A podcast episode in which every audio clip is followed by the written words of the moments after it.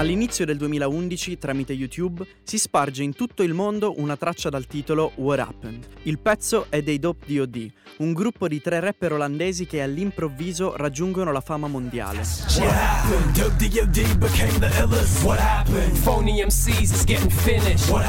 I Dope DOD fanno rap hardcore su beat sporchissimi, pieni di suoni elettronici distorti, e non hanno paura di infastidire personaggi anche molto delicati, come ad esempio Jay-Z che viene dissato proprio in What Happened. Per questa attitudine sfacciata e hardcore per i suoni elettronici e per l'immaginario horror non è difficile vedere in questi artisti quasi una controparte olandese della macete. Nel 2013 Salmo prova a contattare i Dope DOD per proporre loro di fare qualcosa insieme. I ragazzi olandesi decidono di informarsi su questo rapper che li ha contattati, lo lo cercano su Google, trovano il video di Death USB e ovviamente si innamorano. Yeah, I think he hollered at our management like, yo, I want to do some shit with the guys. So we checked out um, I think it's a video he does in New York, and that's the first thing I saw of Salmo, man. Poco dopo, in occasione di un loro live a Milano, i Dop DOD conoscono la macete e quasi immediatamente realizzano Blood Shake insieme a Salmo, che sarà poi accompagnata da quello che probabilmente è il video più splatter che sia mai stato realizzato in Italia, firmato da Yunaz.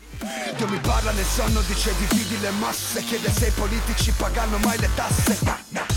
Per lo show chiama tre volte sei Per il flow non serve translate. Shake, shake, shake your blood. La traccia permette di accendere su Salmo dei riflettori non più soltanto italiani. E moltissimi dei fan dei Dop DOD scoprono la macete e si appassionano. Una buona cartina di tornasole per capire quanto il pezzo si diffonda anche all'estero È la scelta da parte di Spratti, uno dei videogiocatori più talentuosi e famosi al mondo Ai tempi membro del Fates Clan Di utilizzare proprio Blood Shake per un suo montaggio di sniping su Call of Duty Intitolato Sprat Ops 12. In seguito i Dop DOD compariranno in due tracce del Macete Mixtape 3 e faranno uscire in licenza esclusiva per la Macete Empire i loro nuovi progetti, Master Exploder del 2014 e The Ugly EP nel 2015. Eh, la collaborazione con i Dop DOD è stata una figata perché da un sacco di tempo i rapper italiani si fanno sempre questa domanda, ma quello che canto in italiano può piacere a un, a un inglese, a un americano. Alla fine eh, la gente ha apprezzato, l'esperimento funziona. Poi comunque loro sono praticamente come noi, sono un po' scappati di casa, perlomeno come lo, eravamo all'inizio, quindi